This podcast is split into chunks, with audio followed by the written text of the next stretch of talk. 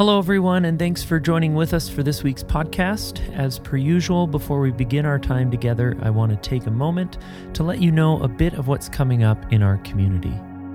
This week, our speaker is Mark Peters, and he is continuing our series titled Rooted.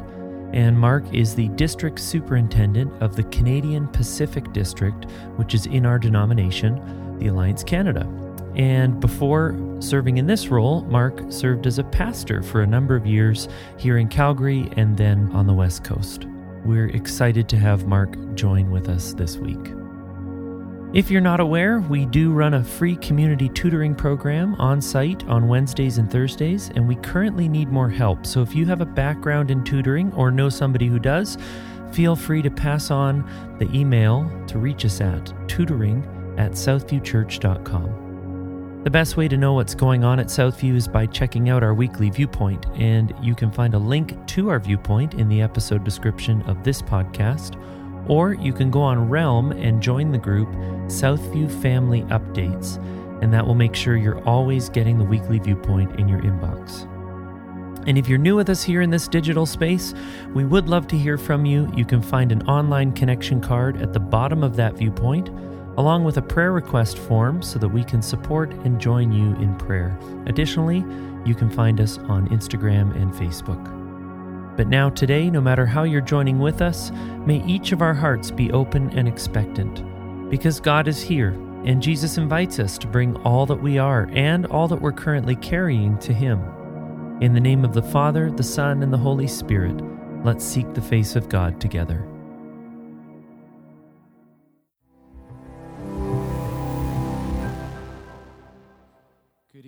Everyone. Some of the worship team were holding their breath and praying that my flight would land in time. My flight was delayed by three hours coming out of Vancouver, and I can honestly say I have never driven so fast on the Deerfoot in my entire life. I fully deserved multiple speeding tickets, but I'm here.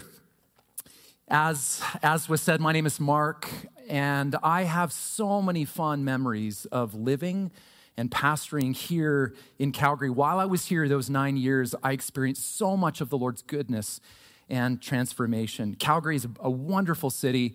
It's a great place to pastor. And speaking of great places to pastor, I have heard so much good about this church, Southview. I can see some good friends over there, my good friend John Nichols.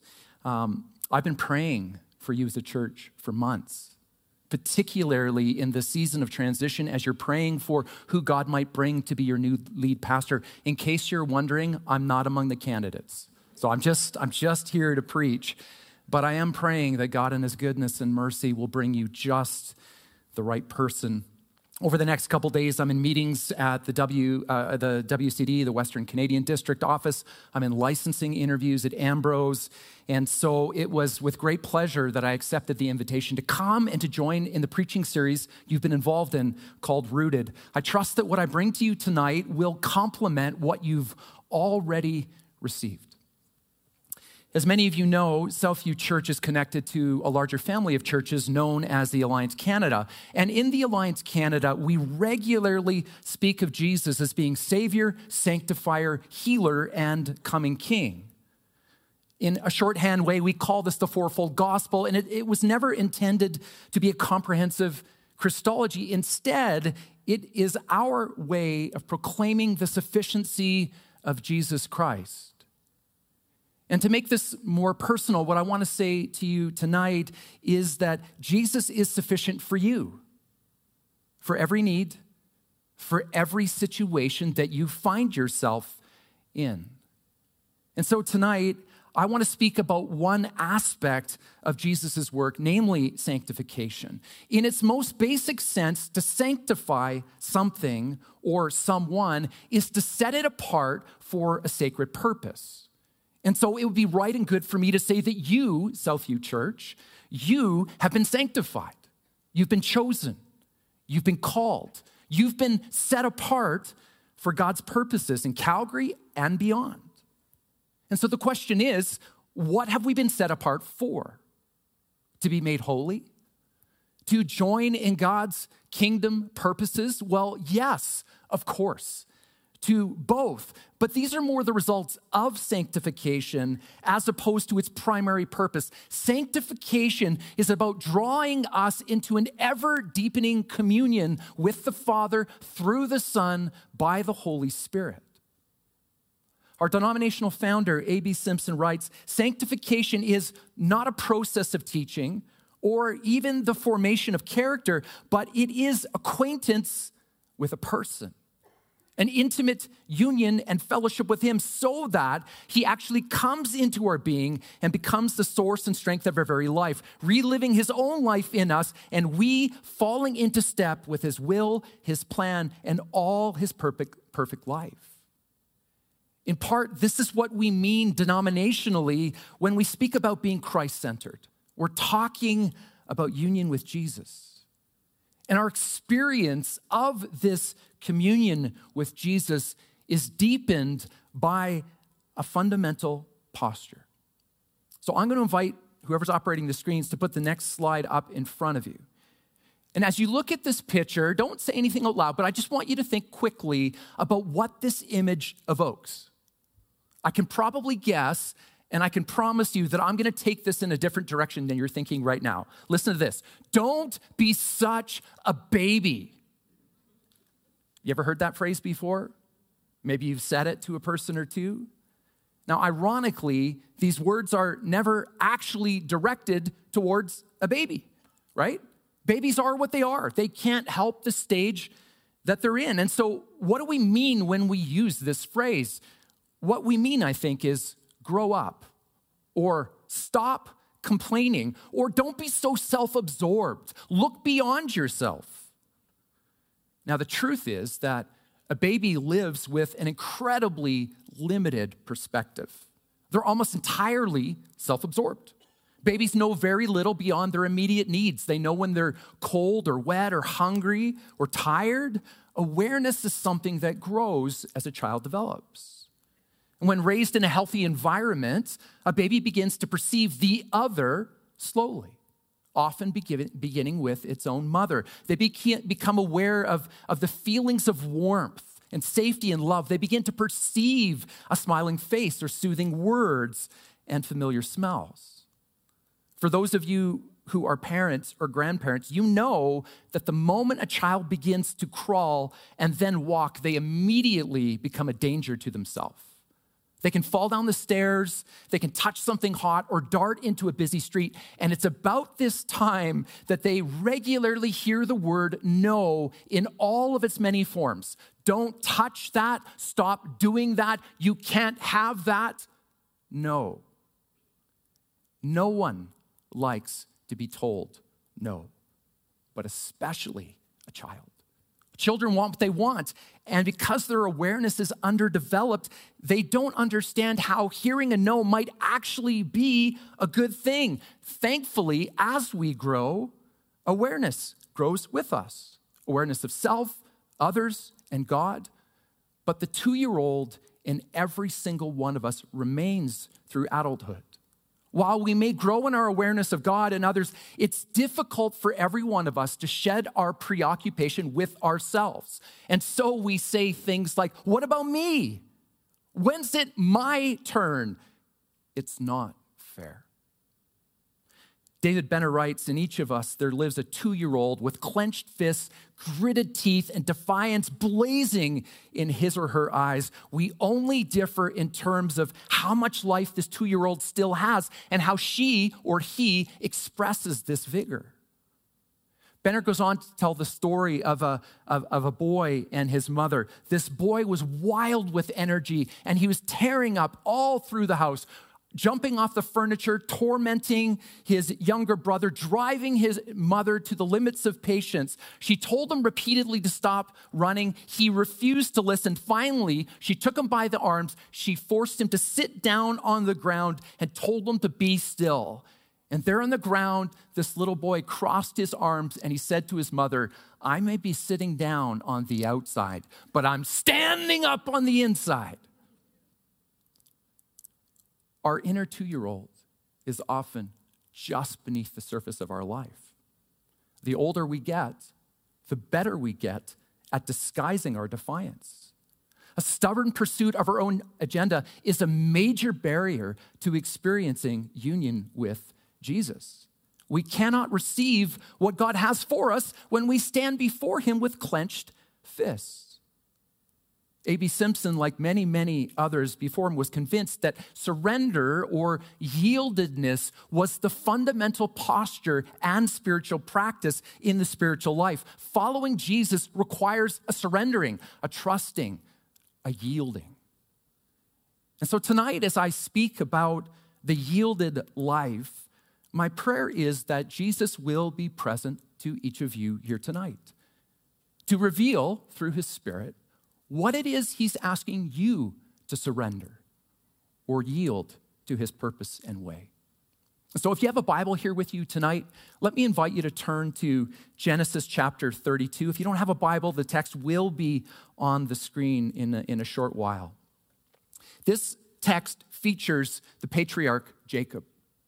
Jacob had a lot on the line in Genesis 32, he had a lot to lose.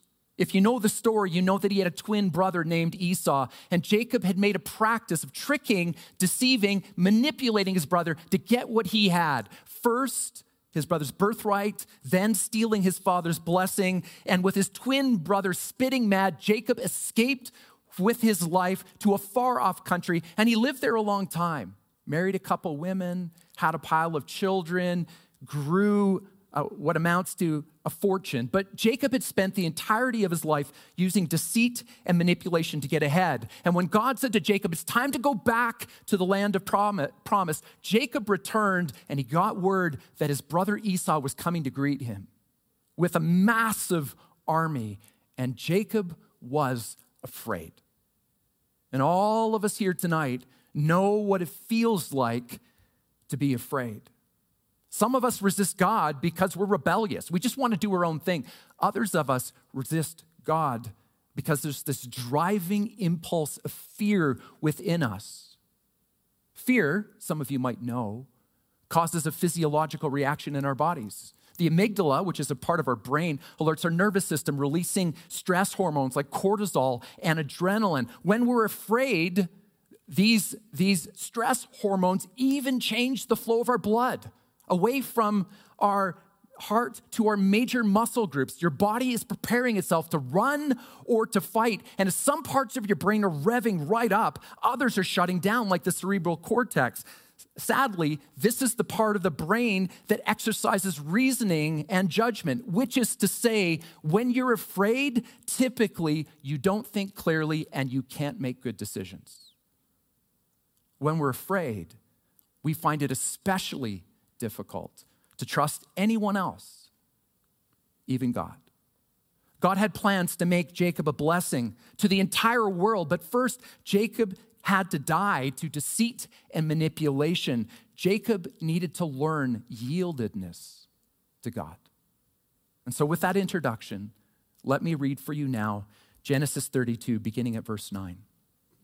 Then Jacob prayed, O God, of my father Abraham, God of my father Isaac, Lord, you who said to me, Go back to your country and your relatives, and I will make you prosper. I am unworthy of all the kindness and faithfulness you've shown your servant. I had only my staff when I crossed this Jordan, but now I've become two camps. Save me, I pray, from the hand of my brother Esau, for I'm afraid he will come and attack me, and also the mothers with their children. But you have said, I will surely make you prosper and will make your descendants like the sand of the sea, which cannot be counted. So here we have Jacob praying, which is typically a good thing. But Jacob wasn't quite ready to trust God. And what follows in the text makes it plain this is the case. He stayed up all night devising a strategic plan. He would send his servants and gifts and wives and children on ahead of him, hoping to pacify Esau so that when they met face to face, Esau wouldn't take him out. Picking up the story, verse 20. For Jacob thought, I will pacify Esau with these gifts I'm sending on ahead. Later, when I see him, perhaps he will receive me. So Jacob's gifts went on ahead of him, but he himself spent the night in the camp. Verse 24. So Jacob was left alone, and a man wrestled with him till daybreak. When the man saw that he could not overpower him, he touched the socket of Jacob's hip, so that his hip was wrenched as he wrestled with the man. Then the man said, Let me go, for it's daybreak. But Jacob replied, I will not let you go until you bless me. This is classic Jacob. He'd been doing it his entire life, always seeking an advantage. Verse 27 The man asked him, What is your name? Jacob, he answers. You probably have a little textual note in your Bible that says Jacob's name means one who grasps the heel. It's a figurative way of saying one who uses deception, manipulation, and control to get what they want or need. Then the man said, Your name will no longer be Jacob, but Israel, meaning one who struggles with God, because you've struggled with God and with humans and have come through it. Verse 30. So Jacob called the place Peniel, saying, It is because I saw God face to face, yet my life was spared. The sun rose above him as he passed Peniel, and he was limping because of his hip. When we find ourselves wrestling with God, often we don't escape without being changed in some way. Jacob limping, us limping, it's a part of what happens when we yield. We know that God asked Jacob to yield. I wonder, where might the Holy Spirit being ask, asking you to yield your will and purpose to align with His? There is a significant difference, I think, between yielding against our will to a power greater than our own and freely choosing to yield. And of course, the yieldedness that God seeks in us is characterized by our trust in Him. And this trust is only possible if we have an ongoing encounter of the Father's love. I want to invite you just for a few moments to engage with me in a brief thought exercise. I want you to imagine God turning his gaze upon you. Answer me this What do you suppose God feels when he looks at you? David Benner writes When I ask people this question, surprising number of people, and by people he means Christians, a surprising number of Christians say the first thing they assume God feels is disappointment. Others assume that God feels anger. In both cases, these people are convinced that it's their sin that first caught, catches God's attention. He continues Think for a moment about how Christ following develops if you assume that God looks at you with disgust, disappointment, frustration, or anger. I'll tell you what will happen. You will live your life in fear, striving to earn God's approval. Brothers and sisters, you are in Christ. And Christ is in you. But the deeper life requires a surrender that often feels dangerous to us. An ongoing encounter with God's love is the only thing that makes this yielded life possible. So here's the question In this current season of your life, do you know and feel God's love? For much of my life, I was a slave to perfection and performance. My mom loved to tell the story of me in grade one. Whenever I would get an assignment back, if there was a hint of red on it, a red X, circle, or underline, I would burst into tears. But that was just the beginning for me. It entered into every dimension of my life, from school to sports to relationships. I had this inner drive to always be the best. And this desire drove me to achieve some small measure of success. But the day came when serious cracks began to show up in my life. At the time I was at First Alliance, I was been being given more and more opportunity and responsibility. I was completing a master's degree. My son had just been born, still working full time. And I began to become aware of things in my heart that I'd never really seen before pride deep seated pride, anger just beneath the surface, selfishness. I was overwhelmed by an internal pressure to perform, to be great, but I felt like a juggler who had about three too many balls in the air. And you're moving as fast as you can, just hoping that the whole thing isn't going to crash to the ground. And so, as I began to notice things in me that had not been transformed, I did what I had done the rest of my life. I doubled down. I tried harder. I threw myself into my work. I intensified a strict regimen of spiritual disciplines to address pride, anger, selfishness.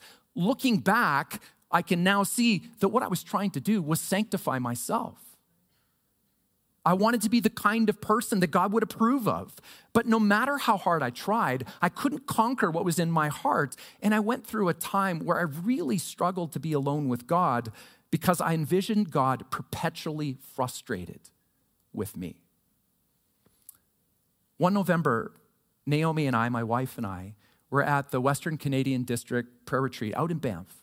And in one particular session, right before the speaker got up to teach, a video was played for us. Someone had taken clips from the Jesus movie. Some of you have probably seen that, just a depiction of, of his life taken from the Gospels. And they'd taken these clips and they'd set it to Celine Dion's Because You Loved Me.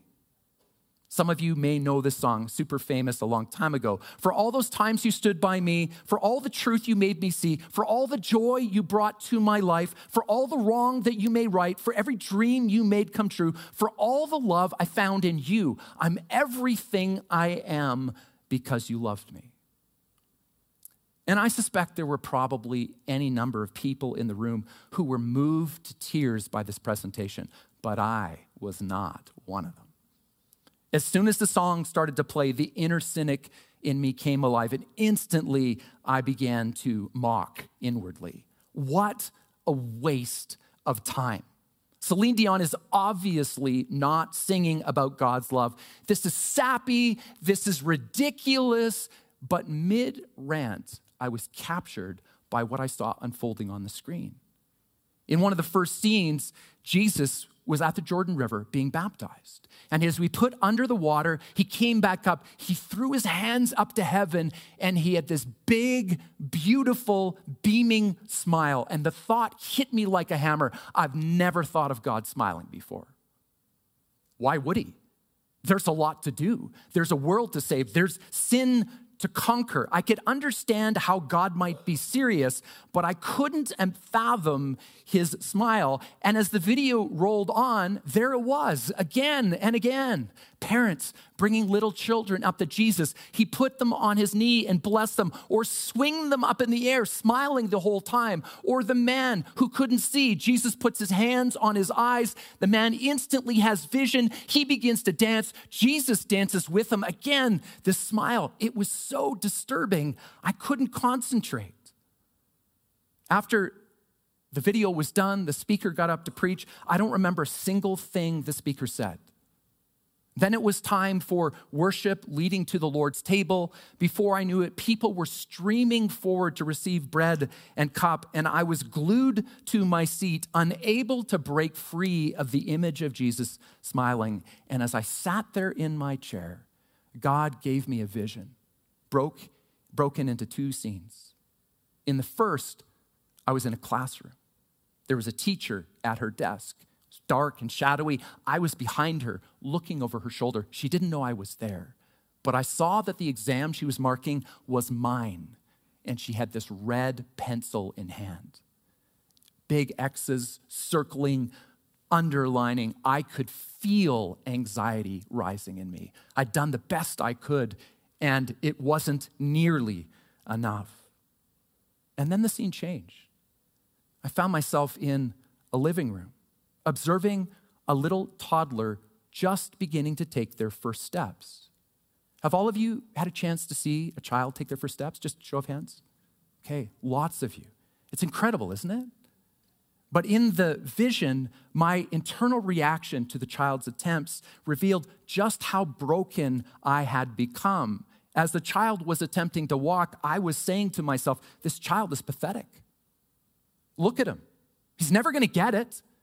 He's never going to walk. He's constantly falling on his face. And then my gaze lifted across the room and I saw the boy's parents, and their reaction was the polar opposite of mine. Their hands were out, they were lavishing praise on their son, and they were saying, You're doing it, you're walking.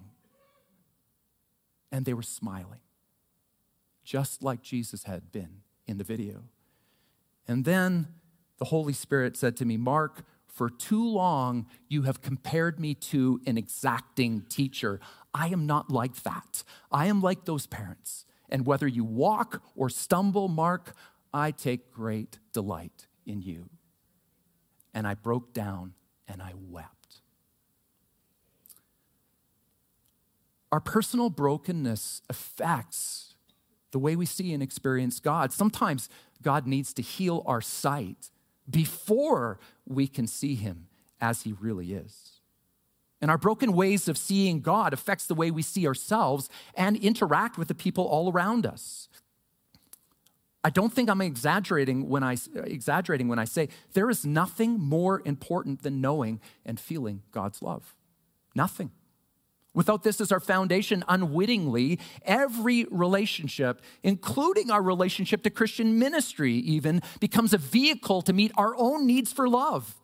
And when our output becomes the place we look to in order to feel loved, affirmed, important, successful, we become a danger to ourselves and to everyone else.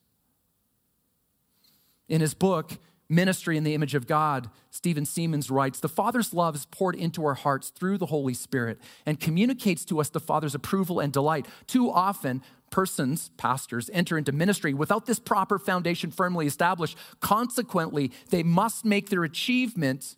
Their work for God, the foundation of their ministry, rather than their acceptance and approval by God, wanting to do something in order to be someone. Have any of you ever thought of yourselves like that? You have to do something in order to be someone before God. Apart from an ongoing encounter with divine love, we may strive to please God, but we will never trust Him. Simpson writes, I do not think Christ comes into you in all his fullness until you open every door and let him in until you make a complete surrender of your whole being, give him the key and bid him welcome, to be not only the guest, but to be the master, to manage the house and all of your life. This is what we mean when we talk of a higher, deeper Christian life. Brothers and sisters, none of us falls into this posture of yieldedness. It's a posture that each of us must choose. We choose to trust God with the things that are most important in life, the things we're most afraid of, the things we most want to control. And the reason we choose to trust God is because in the end, we're surrendering to the one who is himself love. And so we pray with the hymn writer, Oh, for grace to trust him more. One last quote. We must make an entire surrender to him in everything. We must give ourselves to Him thoroughly, definitively, and unconditionally. We must always remember that on that day and on that hour, we gave ourselves fully to Christ. He became entirely ours. People of God, are you ready to yield? What is it that you're holding on to that God's asking you to extend and exchange? For this communion, this peace, this strength and wisdom that resides in Him. Let me invite you to bow your heads with me as I pray.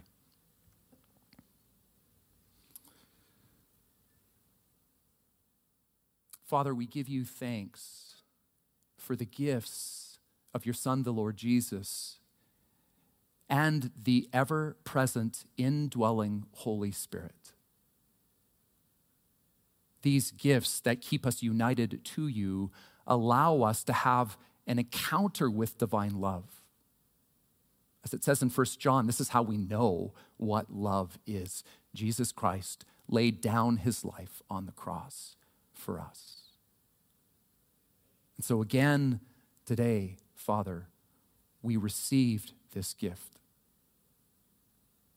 And I pray, Holy Spirit, even now, that you might call to mind those situations, those desires, those relationships, whatever it might be, that we are holding on to, preventing us from experiencing a fuller union, a greater measure of strength and wisdom and peace.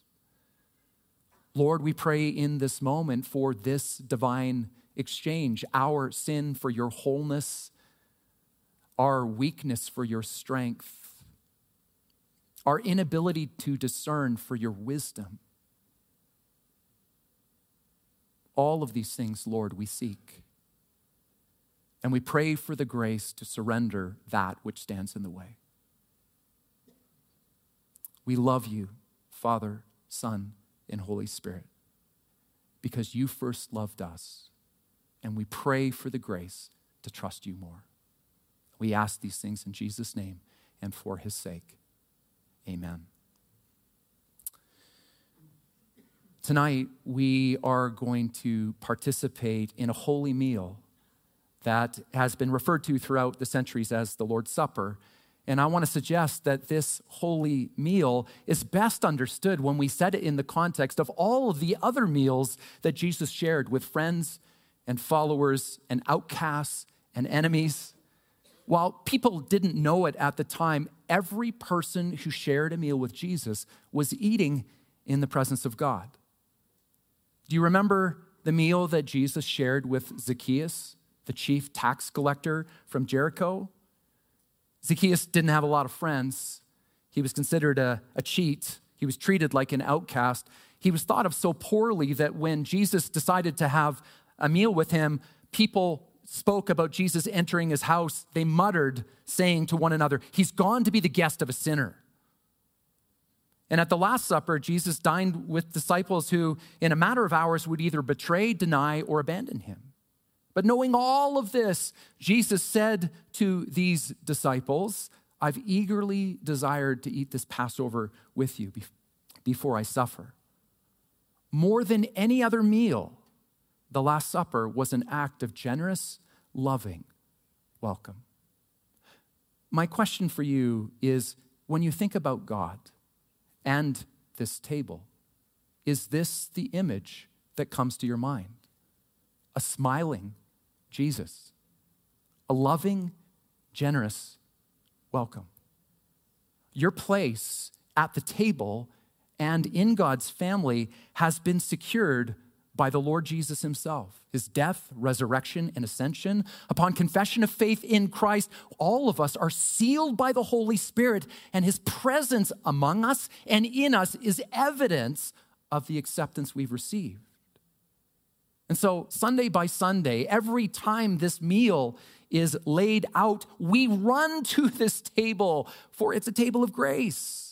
And we ask for the mercy and healing and wisdom that we need. And what all of us discover is that God's supply is greater than all of our, connective, our, our, our collective need. We yield to Him because He's trustworthy and true and loving and kind.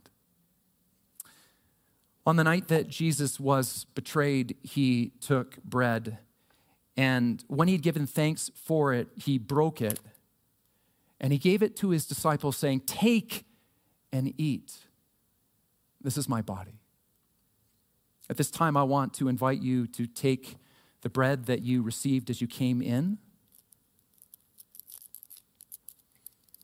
And we'll wait for just a moment until we're all ready. The body of Christ, broken for you. Let us eat together with thanksgiving.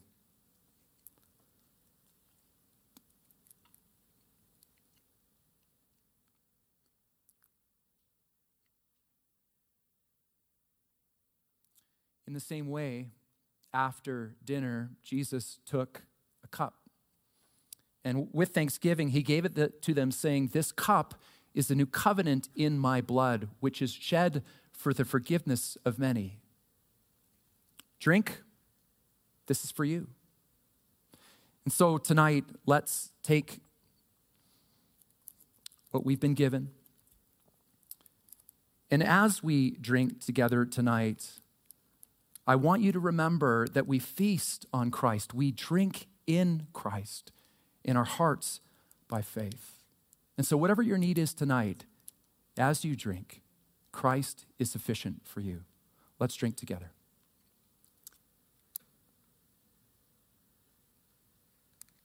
Hmm.